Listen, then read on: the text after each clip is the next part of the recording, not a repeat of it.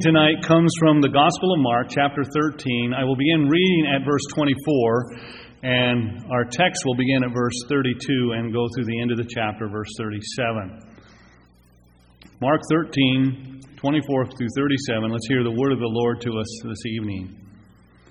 Jesus is speaking about the last days. In those days, after that tribulation, the sun will be darkened and the moon will not give its light. The stars of heaven will fall, and the powers in the heavens will be shaken. Then they will see the Son of Man coming in the clouds with great power and glory. And then he will send his angels and gather together his elect from the four winds, from the Father's part of the earth to the Father's part of heaven. Now learn this parable from the fig tree.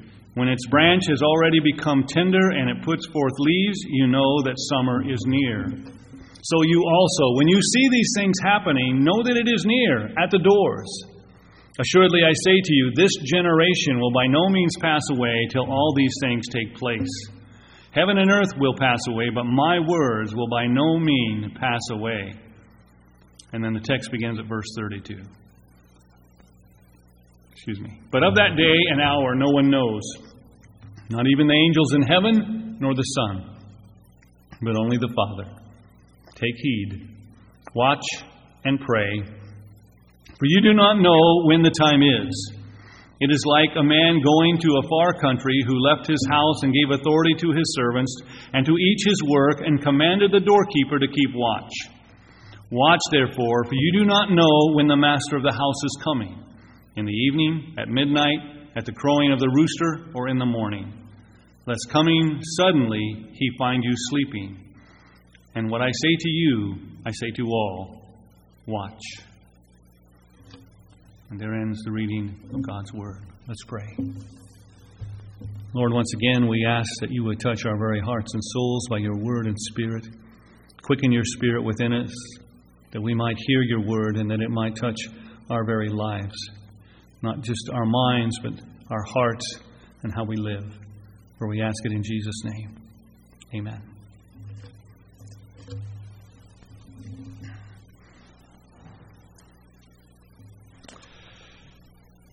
Beloved people of God, in Mark chapter 13, Jesus warns his disciples that, the time to come on this earth, he, he warns them that it's not going to be a very rosy time. He, he tells them that they will find trouble and tribulation and persecution and hatred from the world. They will find apostasy in the church. These things must be.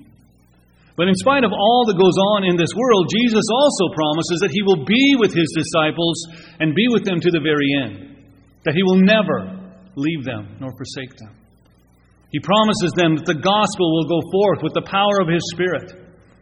And one day, all this that we see in the world around us, it will all come to an abrupt end. One day, the Son of Man will return in the clouds with great power and glory. One day, the Lord will come and he will gather all of his elect into the fullness of that glorious kingdom of God in Christ that is coming. But of course, this promise of Christ's return has always provoked the question when will this be? When will these things happen? When will he return in all of his power and glory to judge the living and the dead? When will the good shepherd come and separate the sheep from the goats? When will the end of the age come? That end that we, as God's people, all look forward to with such hope. When is that going to happen? And down through the ages, there have been many actually who've tried to predict when Christ would return. I mean, all the way back in the second century, we have Montanus, uh, Montanus, excuse me, who predicted that Christ would return and he would set up the new Jerusalem in Pepuza of Phrygia. That's in the Asia Minor.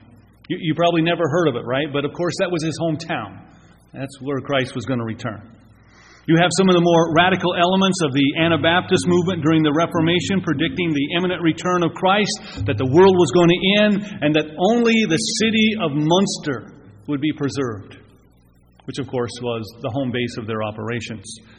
Um, in more recent times, you've had the prediction of the Millerites, who were forerunners of the Adventists, that Christ would return in 1843. And when that didn't happen, they predicted 1844, and that didn't happen, of course.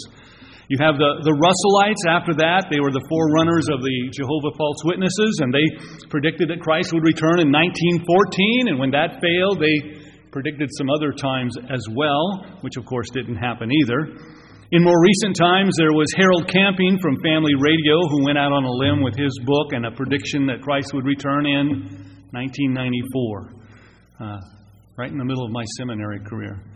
I, I can tell you that growing up, I heard such predictions every time there was a conflict in the Middle East. And I'm sure in the 21st century we're going to see even more of such predictions. But as we're going to see here very clearly this evening, Jesus actually leaves no room for such date setting. The promise is made that Jesus Christ will return, He will come again. We can be certain of that. God's word will not return to Him void. It will accomplish what He sends it out to do. Heaven and earth will pass away, but not the word of our God. It will never, ever pass away because it abides forever. And so, what we're going to see tonight as we look at the promise of Christ's return is that we're not to be so much concerned about when Christ will return as much as we are to be concerned about what we are supposed to be doing in the meantime as we wait for his return. To put it more simply, the question is not when will Christ return, rather, the question is how then shall we live? Because the fact and, and the certainty of Christ returning in great power and glory, that should affect how you and I live in this world as we wait for that blessed day to come. So, my theme tonight will be that Jesus warns his disciples of the unexpectedness of his return. And we have two points tonight. We're going to look at verse 32, which speaks of the timing of his return, and then the parable that Jesus gives in verses 33 through 37, our duty until his return.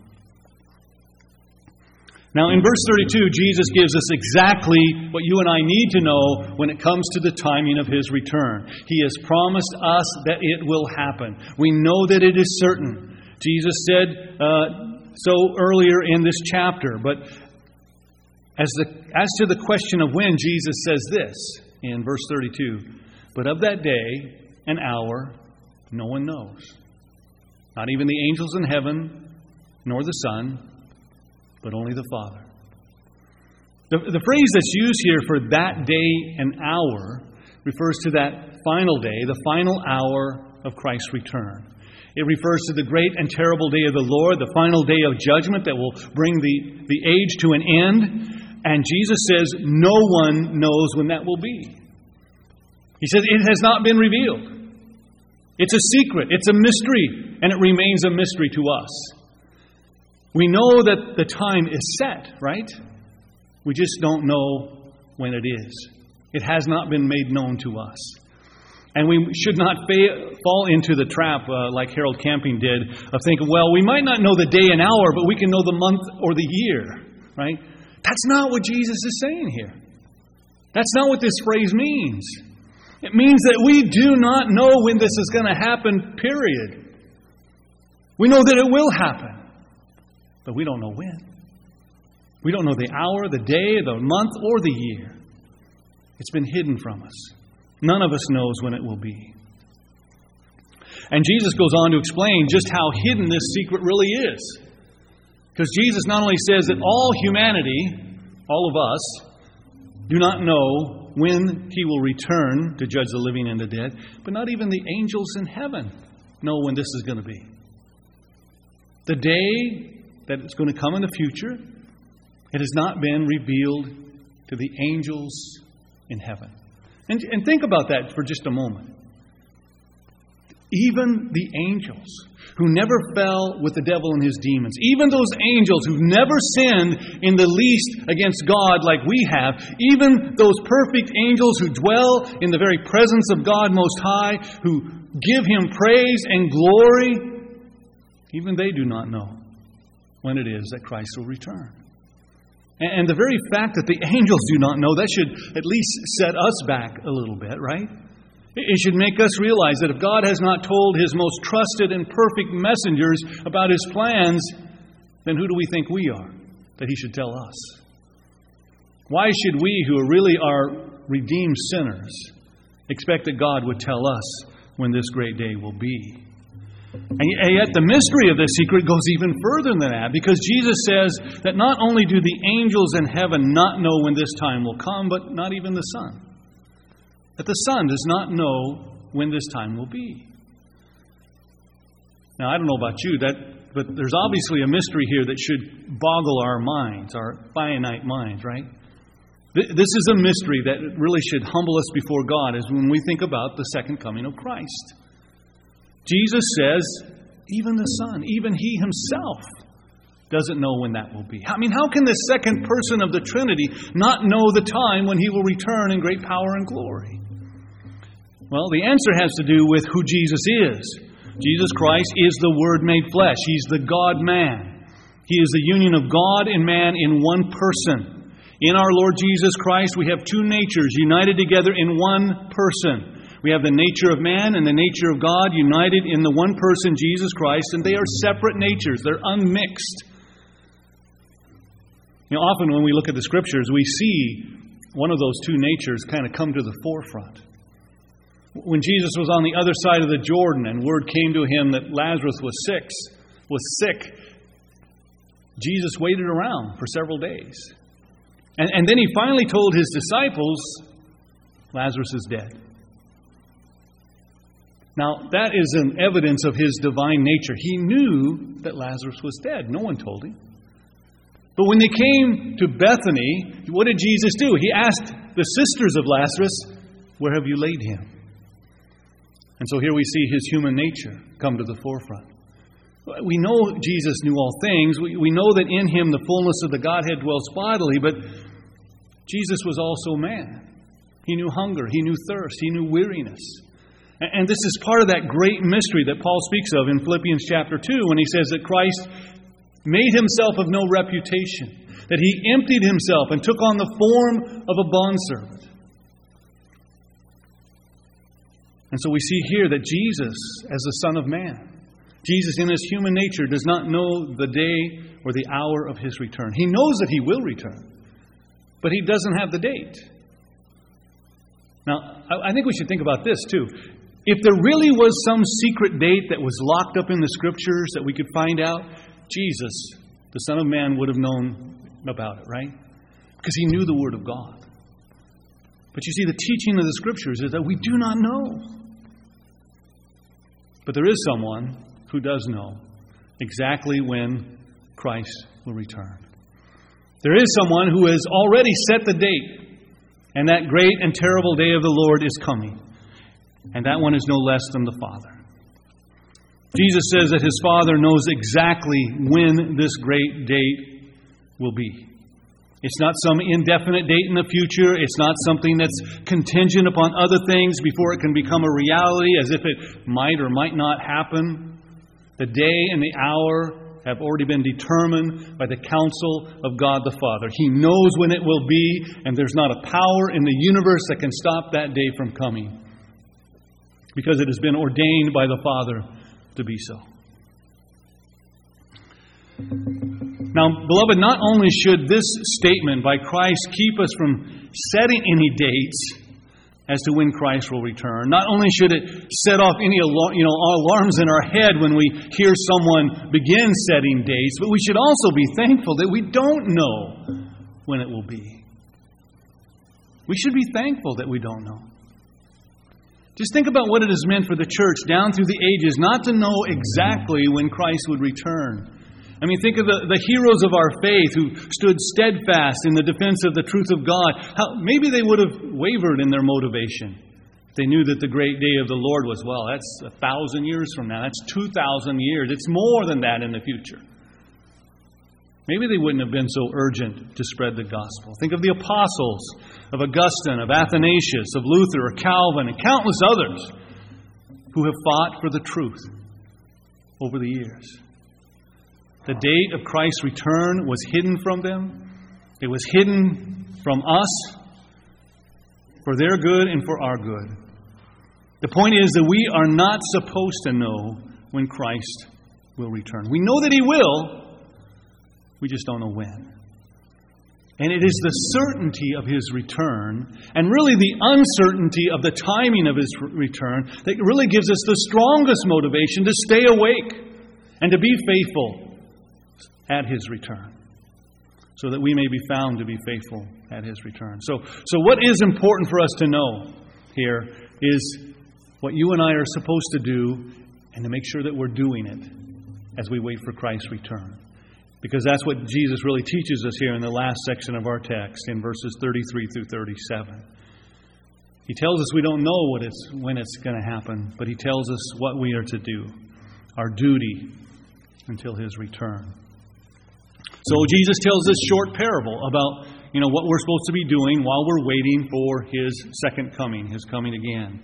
And this little parable tells us not only that we do not know when he will return, it also tells us that it is imperative for us to be ready to meet him when that day comes. Because Christ will come at a time when we least expect it. And you and I are supposed to be ready to meet him when he does come. Look at verse 34 with me. Jesus says, It's like a, a man going to a far country who left his house and gave authority to his servants and to each his work and commanded the doorkeeper to watch. The man who goes to a far country obviously must be Christ himself, right? And he, he's telling his disciples here in this parable that the time is coming when he is going to go away. He's not going to remain with them during this time of trouble and persecution and apostasy that's coming, at least not in the flesh. After his death, burial, and resurrection, Christ is going to be exalted to the right hand of the Father. There he is going to intercede for us as our great high priest. There he will plead our case before the Father as our advocate. There he will wait for all of his enemies to be placed under his feet like a footstool. And all, that this, and all of this is for our good. For Christ to go away, that is for our good. Because after he is exalted, Christ will also send the Holy Spirit to us, the Spirit of Christ who will dwell in us. And then Christ will be with us in a way that was not possible before, as we heard lately in uh, Seth's preaching on John 14. But before he goes, our Lord Jesus gives authority to his servants for the work that He has for them to do. And we know by what's recorded in the Scriptures that that's what Jesus did, right? In Matthew 28, Jesus says, All authority has been given to me in heaven and on earth. That Jesus Christ is identifying himself to his disciples as the absolute ruler over everything, over all things. And as such, who is the absolute ruler, he sends his disciples out to do his work. Therefore, go and make disciples of all nations, baptizing them in the name of the Father, and of the Son, and of the Holy Spirit, teaching them to observe all things that I have commanded you. And lo, I am with you always, even to the end of the age. As the ruler of heaven and earth, Jesus sends his disciples, his followers, in his authority to spread the glorious gospel of peace to a world that is lost in sin. That is our primary mandate. And yet, if you look at the parable here, you'll notice the emphasis is on the doorkeeper. That the doorkeeper is singled out from the rest of the servants with this command to watch. And the word that's used for watch means to be alert, to be awake, to be ready to do what is required. And the duty of the doorkeeper was to open the door promptly for the master as soon as he returned. And you'll notice here, this command is repeated by Jesus in verse 35. Watch, therefore, for you do not know when the master of the house is coming in the evening, at midnight, at the crowing of the rooster, or in the morning. You notice anything about those time periods that Jesus mentions here? What they're really telling us is that Jesus could come at any time. And it means that the Lord is going to return when we least expect it. Or, and especially that the Lord is going to return when this world least expects it. And this is a warning for us. He's telling this parable to us. You know, while the world is, is asleep to the things of God, while the world closes its eyes uh, to the coming of Christ, the Christian, you and I, we are commanded to be awake. We are commanded to keep watch because we know that the coming of the Lord is near. The Lord may come at any time. And therefore, we're not to sleep as the world sleeps. In fact, we are to be occupied in the work that the God has given us to do. We are to live our lives with an eye always looking forward to the coming of our Lord Jesus Christ and to the judgment which is to come. That's really what we're supposed to be doing. Are you ready for the coming of Jesus Christ? Are you ready for the judgment that is going to come? That's a question that all must answer. Are we living our lives with one eye to the coming of our Lord, our Lord, our great and gracious Savior who has promised He will come again. Now, beloved, I want you to, to listen here to what the Apostle Paul said to the church in Thessalonica about the coming of the Lord. In uh, 1 Thessalonians chapter 5, verses 1 through 11, I'm, I want to read that whole passage, but I want you to hear what he says to them. There were some corrections that need to be made. He says, But concerning the times and the seasons, brethren, you have no need that I should write to you, for you yourselves know perfectly that the day of the Lord so comes as a thief in the night. For when they say peace and safety, then sudden destruction comes upon them, as labor pains upon a pregnant woman, and they shall not escape. But you, brethren, are not in darkness, so that this day should overtake you as a thief. You are all sons of light and sons of the day. We are not of the night or nor of the darkness. Therefore, let us not sleep as others do, but let us watch and be sober. For those who sleep, sleep at night, and those who get drunk are drunk at night. But let us who are of the day be sober, putting on the breastplate of faith and love, and as a helmet, the hope of salvation. For God did not appoint us to wrath, but to obtain salvation through our Lord Jesus Christ, who died for us, that whether we wake or sleep, we should live together with him. Therefore, comfort each other and edify one another, just as you are also doing. So, the point once again here is that Jesus is coming. And Paul is telling the church, you'd better be ready.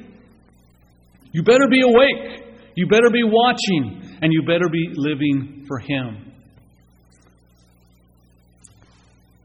Now we see here that, that Jesus gives us a list of three things that really should occupy our time as we wait for His coming.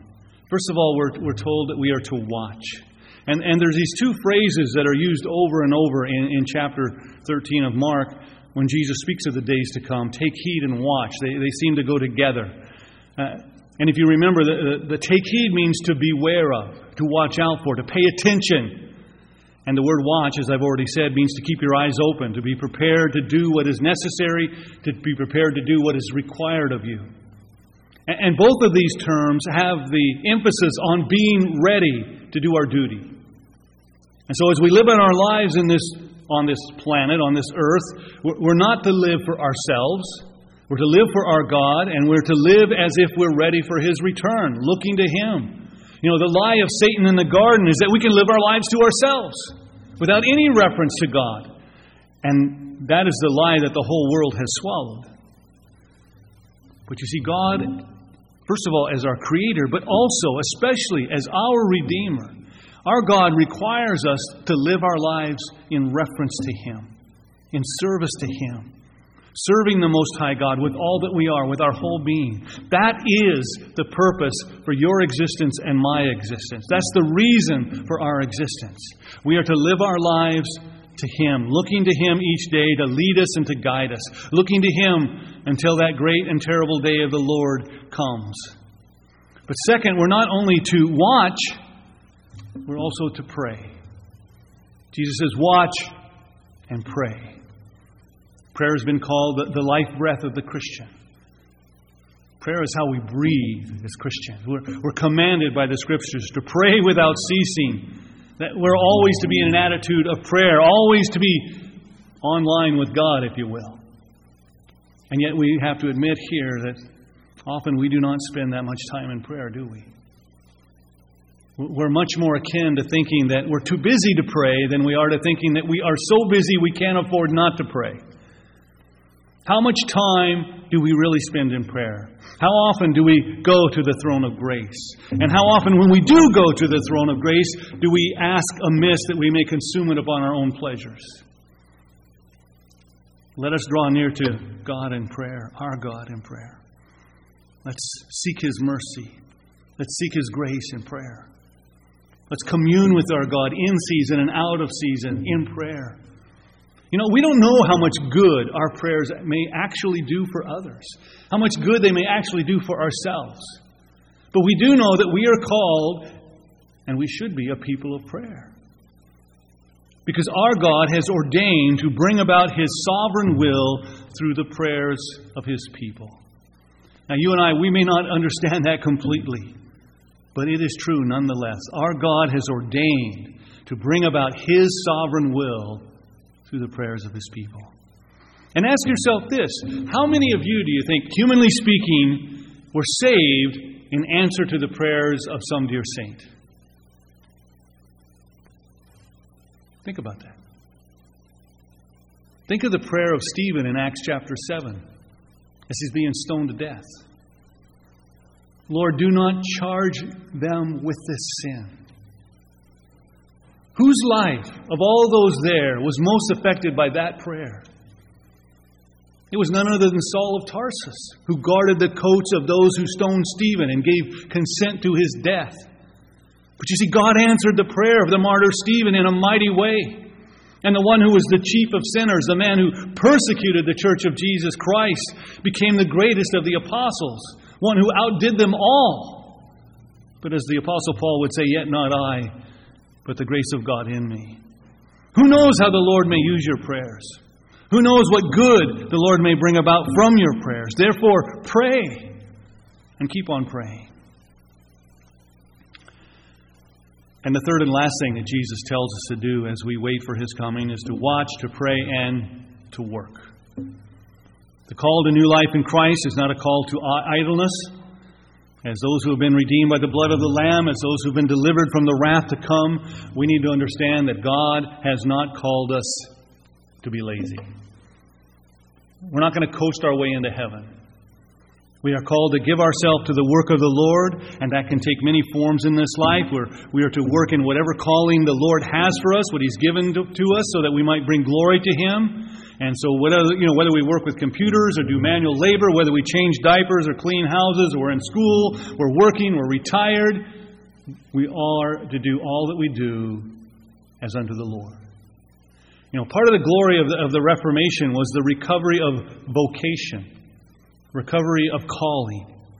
That we can serve the Lord in whatever we do as long as it is lawful and done for His glory. And so there's a sense in which the, the, the, wall between the secular and the spiritual is broken down in the life of the Christian. A pastor really doesn't do more for the glory of God just because he's a pastor. As we all labor in our calling, whatever the Lord has called us to do, we all bring glory to God. We bring honor to our King as we live for Him, as we obey Him. So let us watch, and let us pray, and let us work for the coming of the Lord is near. Now, people of God, sometimes can, we can be so concerned about the here and now that we, we forget about the coming of the Lord Jesus Christ. We forget about the judgment that is to come. We, we can be so consumed with our lives right now that we forget that this planet that we're living on will not endure forever, at least not as it is. You know, we see this in the lives of those people who lived in, on the earth in the days of Noah. That in spite of the preaching of Noah, in spite of the ark being built right there before them, the people of this world, they cared less. They could have cared less. They were not concerned about it at all. You remember what Jesus says about them in Luke chapter 17, verses 26 and 27. Jesus said, And as it was in the days of Noah, so it will be in the days of the Son of Man. They ate, they drank, they married, they were given in marriage until the day that Noah entered the ark and the flood came and destroyed them all. You see, Jesus Christ is coming. And you'd better be ready for it. Because it's only those who are in Christ, it's only those who put their faith in Christ to save them from their sins that will find that day to be a day of rejoicing. To everyone else, it will be a day of terror, a day of judgment. And so, all of life, all of your life, all of my life, is to be lived in light of the coming of Jesus Christ. That the fact that Jesus Christ is coming again should, it really should touch everything we do. It's part of our motivation to serve Him. As it says in 1 Corinthians 10:31, therefore whether you eat or drink or whatever you do, do it all to the glory of God. But also, beloved, we want to make sure that we're not like those in Thessalonica. Uh, this is, this is always a danger the church has to look out for. The, the Thessalonians had many questions about the coming of the Lord. And when Paul answered those questions in his first epistle to them, words that I read earlier to you, many of them, what they did is they gave up their work. Because, hey, the Lord's coming. They became idle. And Paul warned them in his second letter to, to get back to work, to the work that God has called them to do. Listen to his words in, in 2 Thessalonians, first in chapter 2, verses 1 and 2. Now, brethren, concerning the coming of our Lord Jesus Christ and our gathering together to him, we ask you not to be soon shaken in mind or troubled, either by spirit or by word or by letter, as if from us, as though the day of Christ had come. He, he tells them, The Lord has not come yet. We don't know what, when that's going to be. So, what are we to do? And that's what he tells them as he goes on in 2 Thessalonians chapter 3. I want to read verses 6 through 13. Paul says to them, But we command you, brethren, in the name of our Lord Jesus Christ, that you withdraw from every brother who walks disorderly and not according to the tradition which he received from us. For you yourselves know how you ought to follow us. For we were not disorderly among you nor did we eat anyone's bread free of charge, but worked with labor and toil night and day, that we might not be a burden to any of you, not because we do not have authority, but to make ourselves an example of how you should follow us. For even when we were with you, we commanded you this If anyone will not work, neither shall he eat. For we hear that there are some who walk among you in a disorderly manner, not working at all, but are busybodies. Now, those who are such, we command and exhort through our Lord Jesus Christ that they work in quietness and eat their own bread. But as for you, brethren, do not grow weary in doing good. Beloved, you have been called to be ready for the Lord's return. That is, you have been called to watch and to pray and to work. You are to be a good watchman as you eagerly wait for the glorious revelation of our Lord Jesus Christ, who will also confirm you to the end that you may be blameless in the day of our Lord Jesus Christ, as Paul says in 1 Corinthians chapter 1, verses 7 and 8. Therefore, let us be ready. Let us watch, for we do not know when the Lord will return. Let us pray for his will to be done as we wait for that return and let us work faithfully for Him until He does return. And all of God's people said, Amen. Let's pray.